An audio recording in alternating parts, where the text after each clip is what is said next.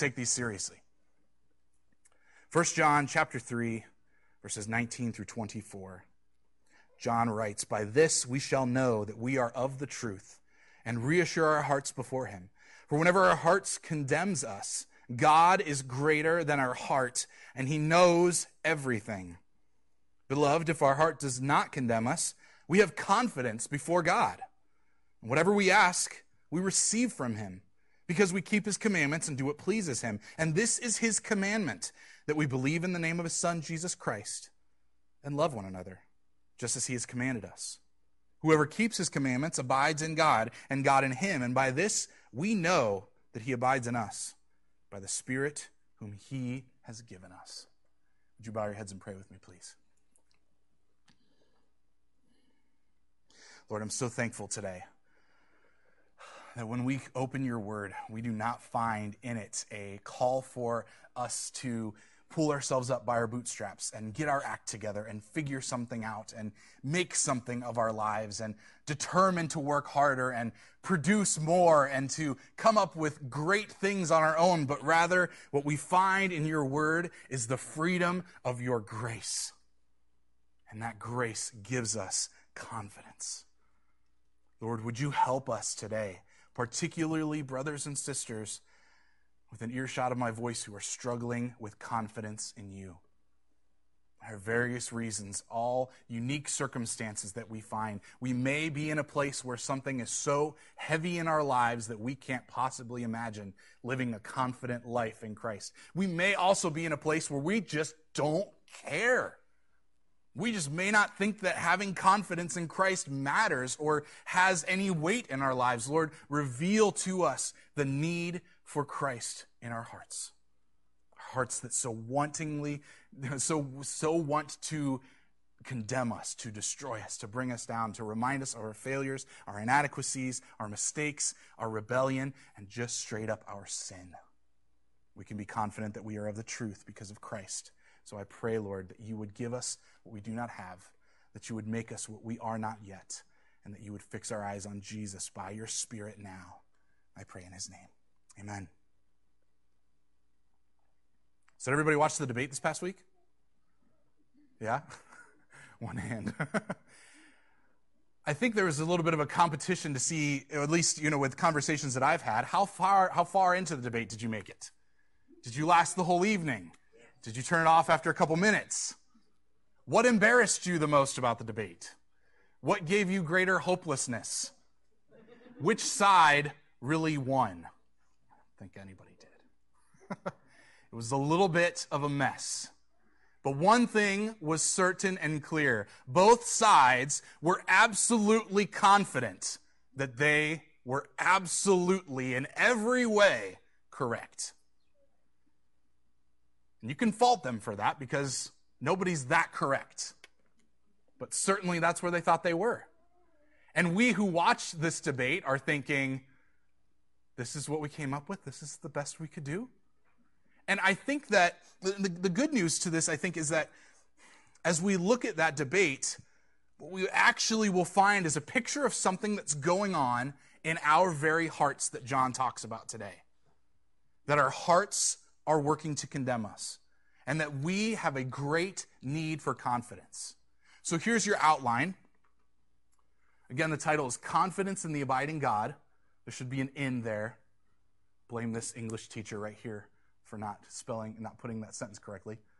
Four points. We're going to look at verse 19, then 20, then the second part of 20, and then the whole rest of the passage there in verse 21 through 24. This is the week for typos, my friends. Congratulations. I bet you're glad you're here. The need for confidence. We're going to discuss a condemning heart, our solution in the friendship with the great all knowing God, and then lastly, our spirit filled confidence in the Christian life. So, this is where we're going. Get it set in your minds. This is how we're looking at the passage. John has just taken us through a series of tests in these first three chapters. These tests amounted to the test of truth. Do we believe rightly about the gospel? Or are we being led astray by false teaching? This was something that was very real in the church in Ephesus that John's writing to. There was a test of obedience. Does abiding in Christ result in following what he wants me to do regularly? Am I walking with Christ, doing the things he's calling me to? And then lastly, the test of love. Has my heart towards other people, both believers and non believers, been transformed because of the abiding work of Christ in my life? This is what John put forth to believers to say, I know that you're hearing all sorts of different teaching that conflicts with what I told you in the first place. But what you need to do with that is examine are you walking in obedience? Are you dealing with your sin? Are you striving to be more like Christ? Is there something in you that has been transformed and made new? Is, is your life new? Are you abiding in Christ? Are you continually making your home in Him? Do we see the love of Christ displayed at the cross and move in a direction to honor that with our lives? Now, verse 19, he presents to us a need. Look at it again with me. By this we shall know that we are of the truth and reassure our hearts before him. And the reason that this is a need is because John brings it up. Obviously, there's an implication here. We need to be confident in Christ. We're not going to get very far unless we can trust him. Think about the word confidence just in our English. We're going to look at it in the Greek in a second here. But just in the English, we've got a prefix of con, which means with, and then fide is in there, a Latin word that means faith. So, what we're talking about here when we talk about confidence, we're basically talking about faith in Christ. But perhaps there's more robustness to this word confidence. Maybe you think, maybe, maybe there's an, a particular athlete in your mind or a superhero or a movie star or one of those people that's just up front in the public eye, a politician even maybe, that just exemplifies what confidence is. And what John has to call us to today as our great, the great need of our hearts in this world that really what the, Christ, what the Christians of the time were facing and what we're facing today is not that much different. And he's saying that confidence is required and we need to know A, that we are of the truth, and B, we need to reassure our hearts before God. We cannot let our Christian life become relegated to constant examination and wonder our way into heaven. The tests that John's given us are designed to give us confidence before the Lord. It's possible we've seen these questions of truth, obedience, and love as things that maybe are keeping us away from the Lord. Maybe when you have applied these tests to your own heart, you've wondered, nope, not doing very good on the obedience thing uh, my theology, I think it's good, but I guess I don't really work at it. I don't really try to improve on it. And, and love, oh man, I, I don't know. Some of these things can be very depressing when we examine our hearts. And so, as John, who was a pastor at heart, brings his people through these tests, he then says, Here is an option for confidence. And it's not going to rest in anything of what we've done. Here's how we will be confident, is what John is going to get at. But there's a problem that comes. But here, we have reached a checkpoint, as it were, in the book. Last week, I mentioned that we were about halfway through. Now we're ending chapter three. There are two chapters left, and there are only five messages, Lord willing, um, for this book. And at this checkpoint, it's as if John, who is leading us up this tremendous mountain of self examination, finds us with our feet aching, the backpack on our back seeming somehow heavier than it was before. We may be out of water, out of food. It's getting cold up here. John stops us, turns around, and says, We're halfway there. You good? I don't know about you, but thumbs up isn't really what I'm sending his way. Examined myself through this, and I've seen a great lack a lack for desire for more truth in Christ, to, to, to just abide in that truth more and more. I want that, I don't seem to have it so much. Look at obedience, and I so quickly am reminded of my disobedience before I consider my obedience. And then again with love, I see my own love for myself very clearly, and my love for others not so clear.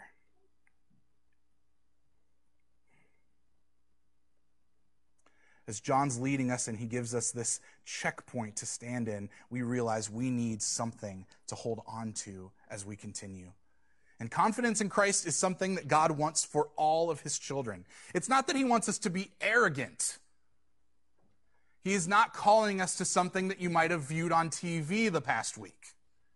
He's calling us to an, a confidence that is twins with humility. Because the confidence is not meant to rest in ourselves, but in Christ alone.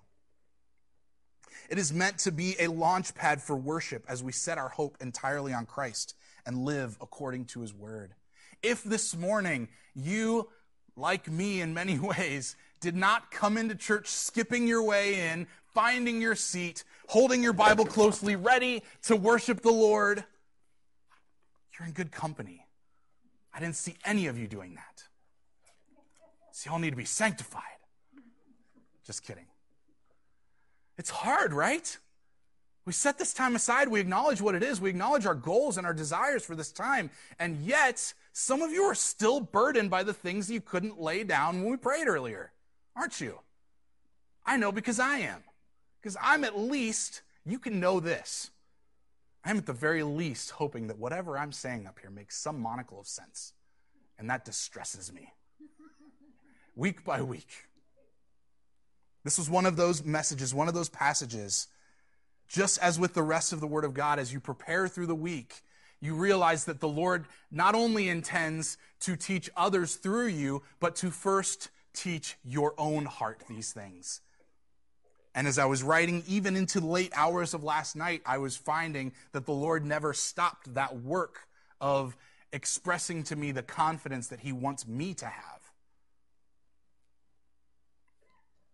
It's a great thing to get to preach the word. I'm very thankful for it, even if only for the extended exposure to God's word. But anyway, confidence in Christ is a launch pad into worship. You probably didn't feel like you were ready to launch into worship this morning you probably kind of just sank into your seat a little bit. Didn't even get up for that song that we started to sing. just weighed down by life. Confidence in Christ is meant to be a gift to a believer as it encourages us to endure through this life and whatever this life has to throw at us. It also has evangelistic value in that it testifies to the genuineness of the message we proclaim.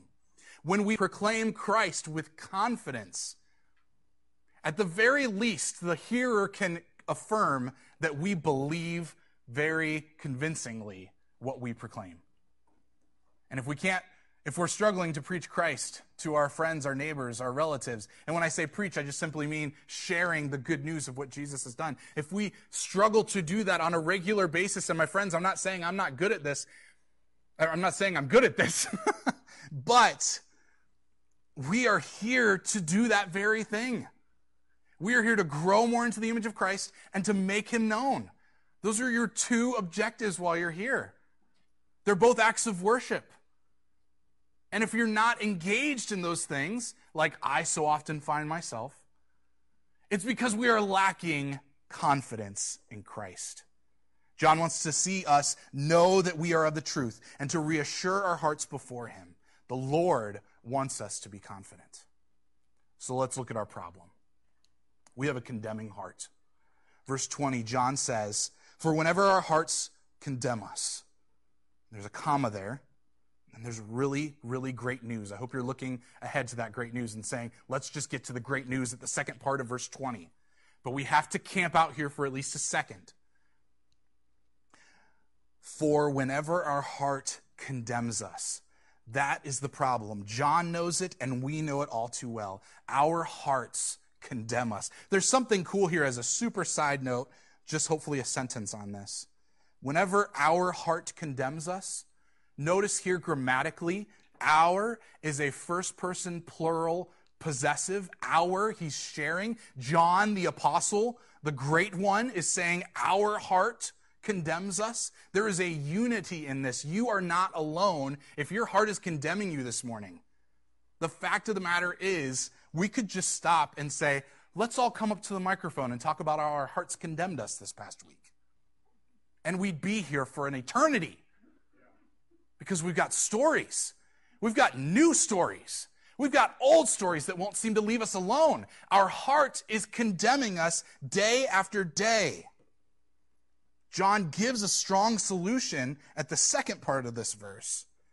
We can't skip over the problem. When John talks about the human heart, he's referring to what is the center of one's emotional and spiritual life. Your heart, as far as John is concerned, is your personality, your everything that you are. This is not mushy gushy, I feel sad. And this is not what John's talking about. He's not being, you know, uh, he's not like sitting you on the couch and listening to all your problems. He's saying that, that your heart is actually condemning all of your confidence, taking it all away from you so that you are rendered useless for the kingdom of God. Isn't that great? It's terrible. Our hearts are condemning us. Not to mention the fact that the world is condemning us, right? How does the world view the church today? The world totally misunderstands the church, and unfortunately, we often give them reason to misunderstand us. But at the center of all this, our hearts are condemning us. And this word condemning is a compound word in the Greek as well, and it literally means to note against. So let's just imagine for a second that I had a notebook up here, which I usually do. And I was able for the next 20 minutes to read all of your minds and write down all the reasons that your hearts are condemning you right now. It is all laid to bear for you. You know how your heart is condemning you. The truth is, is that the Lord knows it as well. And the things that our hearts condemn us with are condemnable things. They truly are. What is it to condemn us? What is it that we take note against on ourselves? It is our sin. If our goal is to know that we are of the truth, our hearts are right there, ready with a counter argument to offer every single time. You may sit here today and think, okay, I'm, I'm, going to church. Like, there's something there, right? I, I know I wanted to be a church. I wanted to hear the word. I wanted to be among God's people. Doesn't that give me confidence? And then immediately your heart will be right there and you say, yeah, but you just, you know you know that being at church doesn't make you a Christian any more than being at McDonald's makes you a hamburger. Which is true, and yet our hearts, if we have been made new, are saying, No, I know there are distractions. There's other things that I could get done today if I skipped church. This is just a for instance. So you can apply it to all sorts of other things. I didn't spend time in prayer. I didn't spend time in the Word. I didn't help out my neighbor when they needed. Whatever those things are, our hearts are ready to condemn us at the drop of a hat because of our fallen nature, being at odds with the new nature that the Spirit has created in us, our hearts make a list of all the reasons we should doubt whether we are even of the truth and whether we are really born again, whether we are truly God's children. And my friends, you may not be thinking this morning, listen, confidence in other things, yeah, but confidence in my salvation, I don't really care about that. I'm not really worried about it. I know I'm secure. I know the gospel. I know that Jesus died in my place. I know that I don't have anything to bring to the table. I know that He paid it all. I just sang about all these things. I believe all those things. I'm not worried about losing my salvation or proving that I was never His begin, to begin with. But John seems to think that you ought to be concerned.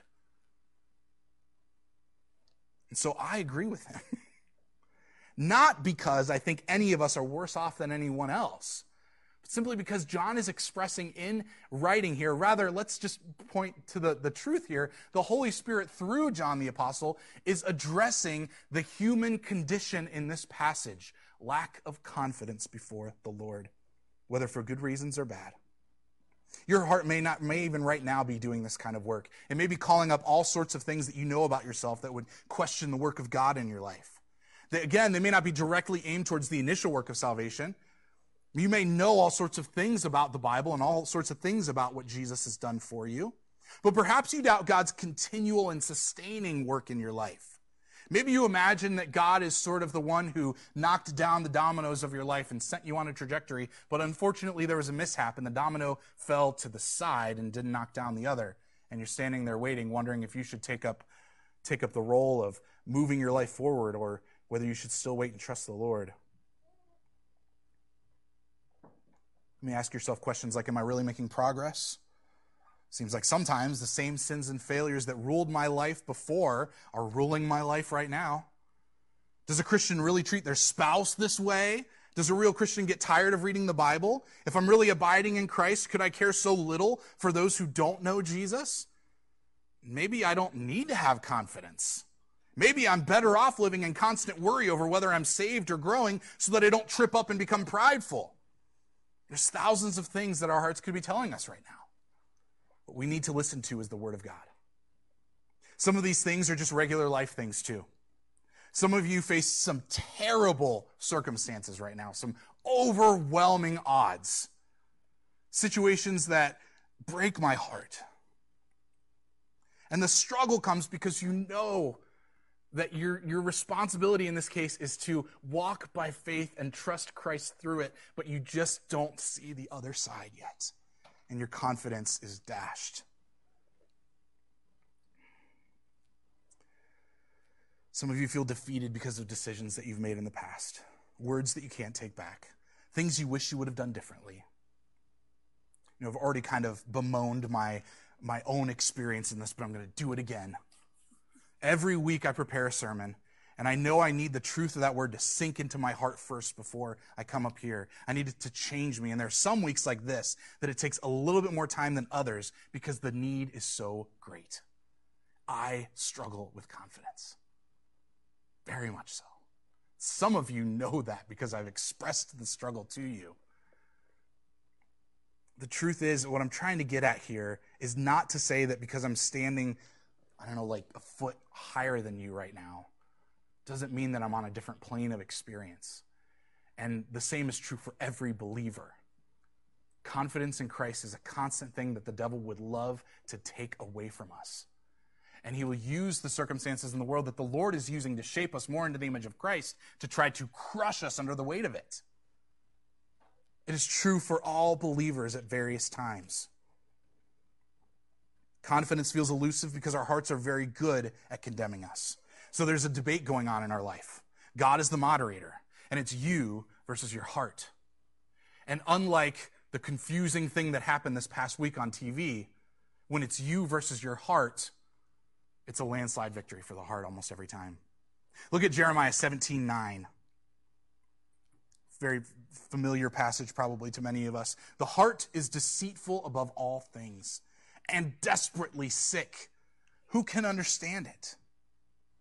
It's amazing because our hearts, as they walk onto this stage of debate against us, are the ones that we recognize as the ones that are constantly calling us to indulge in sin, constantly telling us, "Hey, you don't need Christ. You, you come on. We don't want to read the Bible. Let's, what's on Netflix? There's thousands of other things we haven't seen there. You've read the Bible before.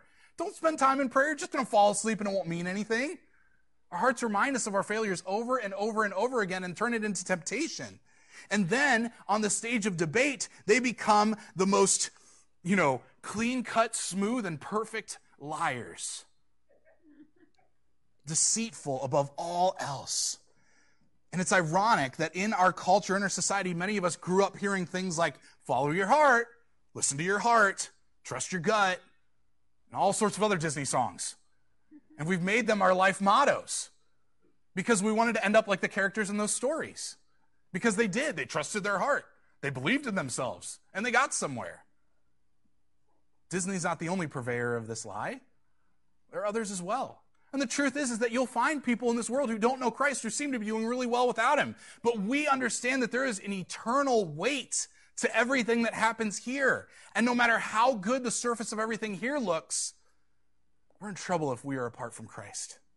And our heart would love to remind us and to call into question whether we are indeed children of God, whether we abide in Him, and to crush our confidence. Now let's go to the good news of verse 20b. Look at it again with me.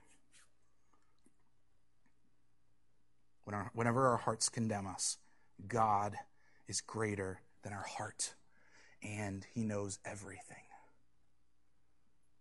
There is a solution to this problem. And John gives it to us clearly here. He has no intention of keeping it from us in this passage. So often we come to God's word thinking, all right, it's like a Rubik's Cube. You just got to keep moving the pieces and figure out what God's trying to tell you in your life. Don't come to God's word like that, my friends. He has spoken clearly to you. If nothing else, let this be a clear message to you. When our hearts condemn us, God is greater than our hearts, and He knows all things. Somebody else needs to step into the debate on our, on our behalf. The two things that John gives as a solution to the problem of our condemning heart are things totally outside ourselves. And when we take a hard look, they are things that are beyond even our imagination. Jesus himself lived out his years with full confidence in his heavenly Father.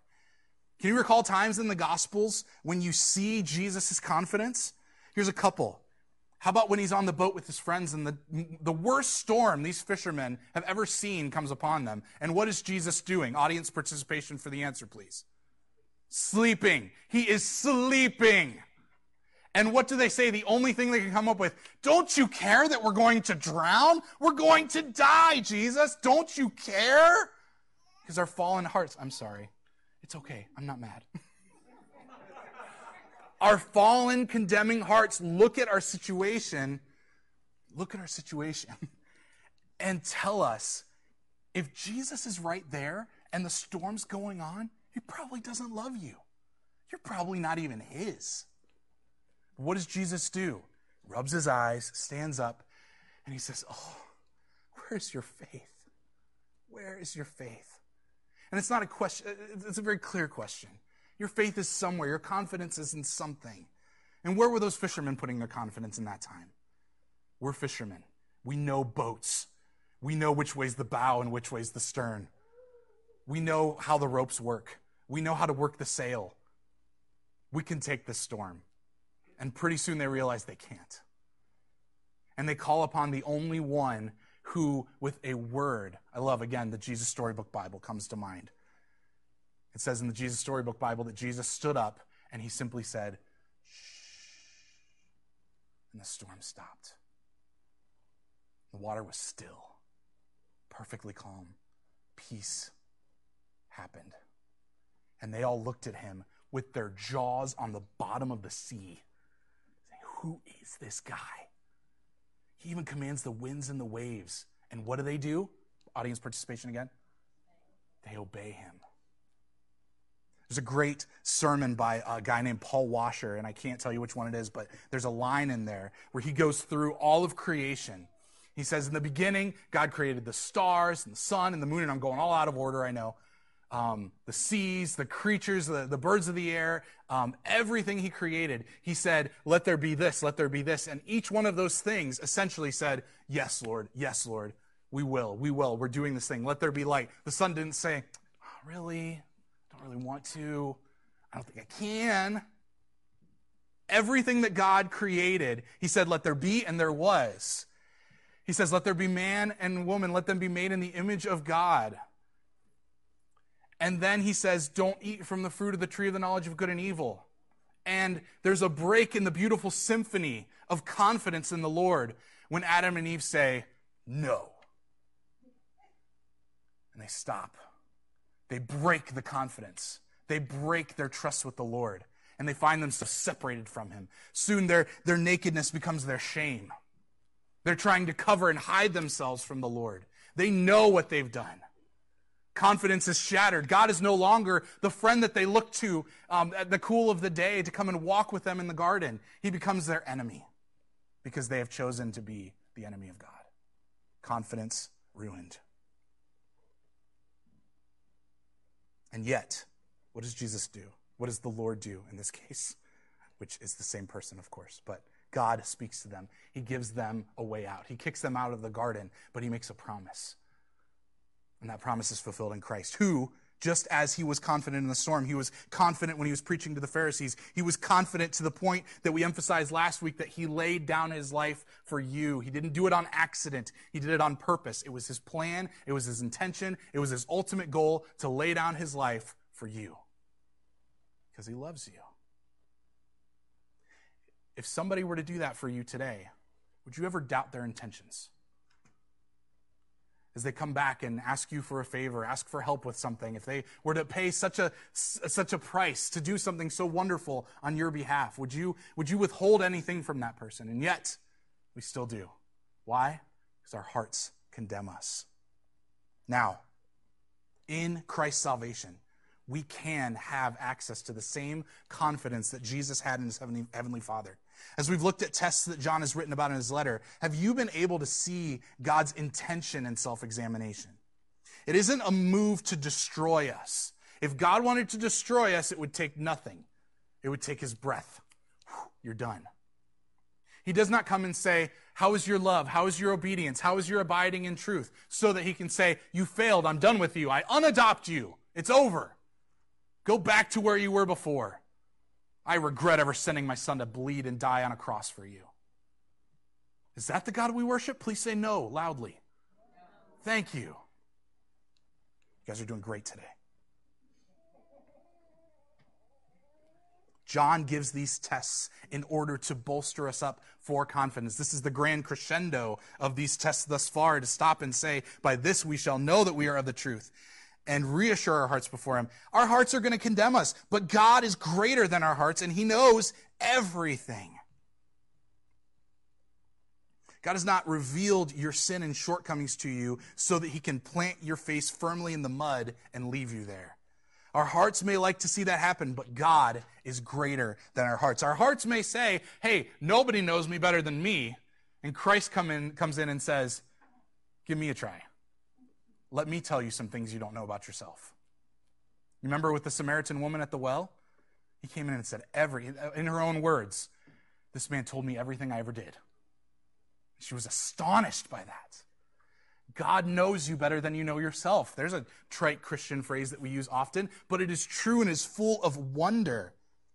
I always think of the Chris Tomlin line, and of course, I'm not going to be able to say the song title in my head, but he says in one of these songs, You see the depth of my heart, and you love me the same. I hope that gave you the same chills that I just felt. He sees the depth of your wicked, condemning, evil heart apart from him. You're new in Christ, right? He's given you a new heart, but you're still dragging around, as Paul says in Romans 7, that old nature, that old man. Oh, who will deliver me from this body of death?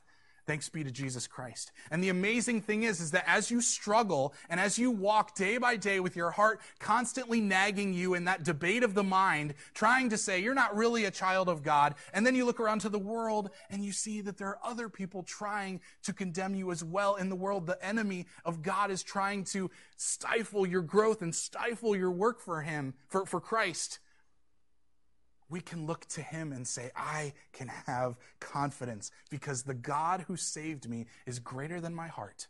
And the God who saved me is the only one who knows all things. And so he hasn't called you to scale the mountain. Christ has overcome the world. Whatever he's put in your life today that brings doubt and crushes your confidence is only able to do so because whether you know it or not, you've put your confidence somewhere else. You've put your faith, most likely, in yourself. Remember the book of Judges? We preached through that a little while ago. Most of you weren't here for most of that service, those services rather, because it was online.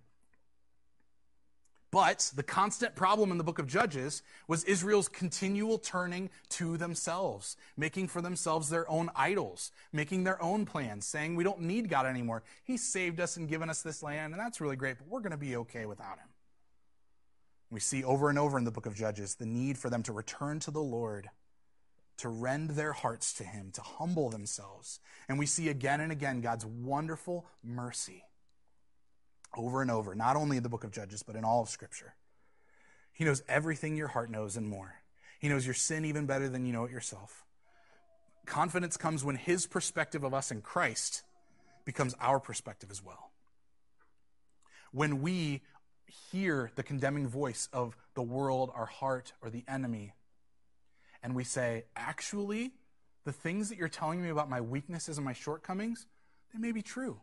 But there is a greater truth. And that is that Christ did not, was not sent for those who were well, but for those who were sick.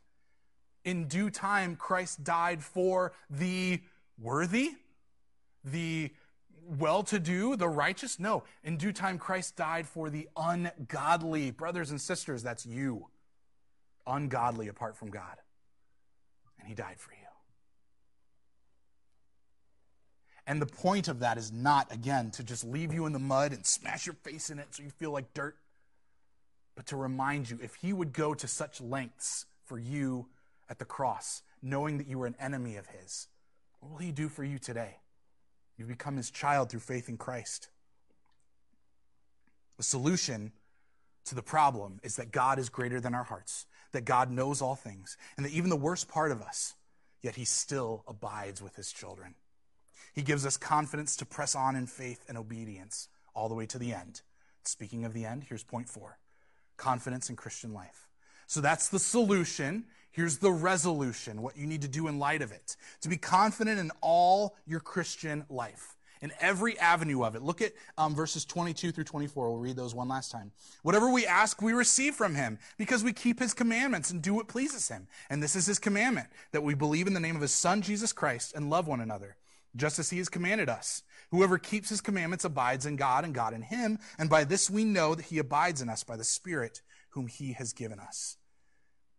This is our resolution knowing that God is greater than our hearts, knowing that He has gone to the extent that He has by sending Jesus to the cross for us and raising Him from the dead so that we would have new life. We can move forward and overcome the arguments of our hearts. We do so with better arguments. God is greater than my heart. There's no one who is greater. Look at 1 John 2:27 as a little bit of a reminder from previous passages that we looked at. John says, "The anointing that you received and again, this is to all believers everywhere. The anointing that you received from him abides in you, and you have no need that anyone should teach you. But as his anointing teaches you about everything and is true and is no lie, just as it taught you, abide in him. What is your solution to gaining this confidence? Same thing we've been saying week after week after week. This one word, abide in Christ.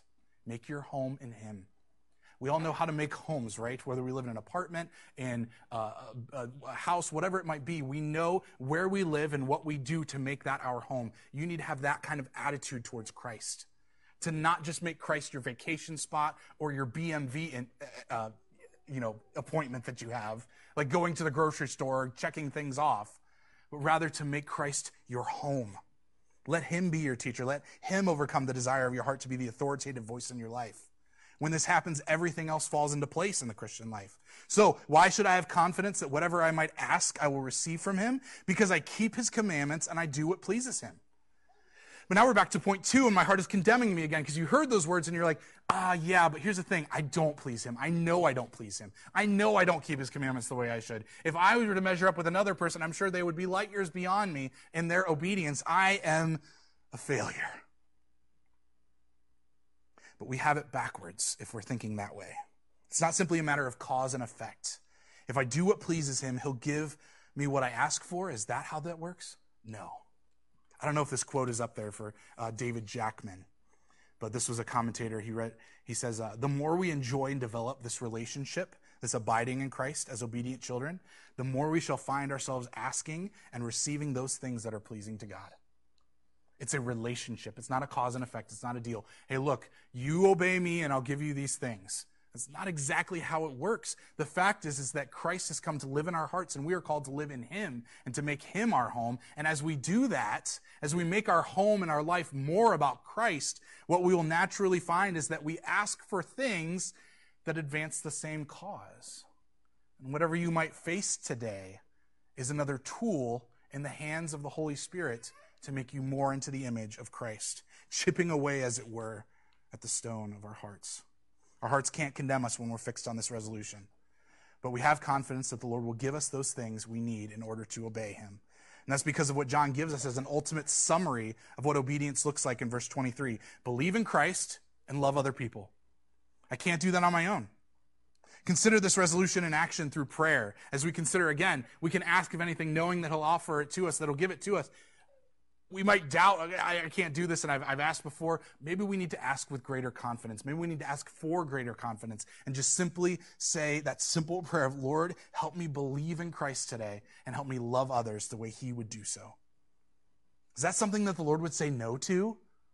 Would He say, Yeah, I really like your, your word usage there, and you even use my word, but I don't know.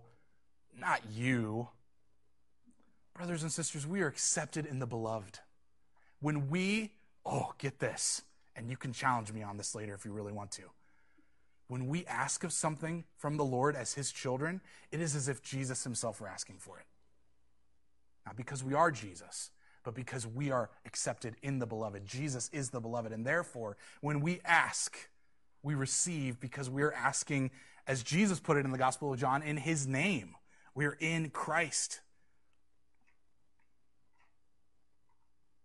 So, is that something that you want to ask the Lord for today?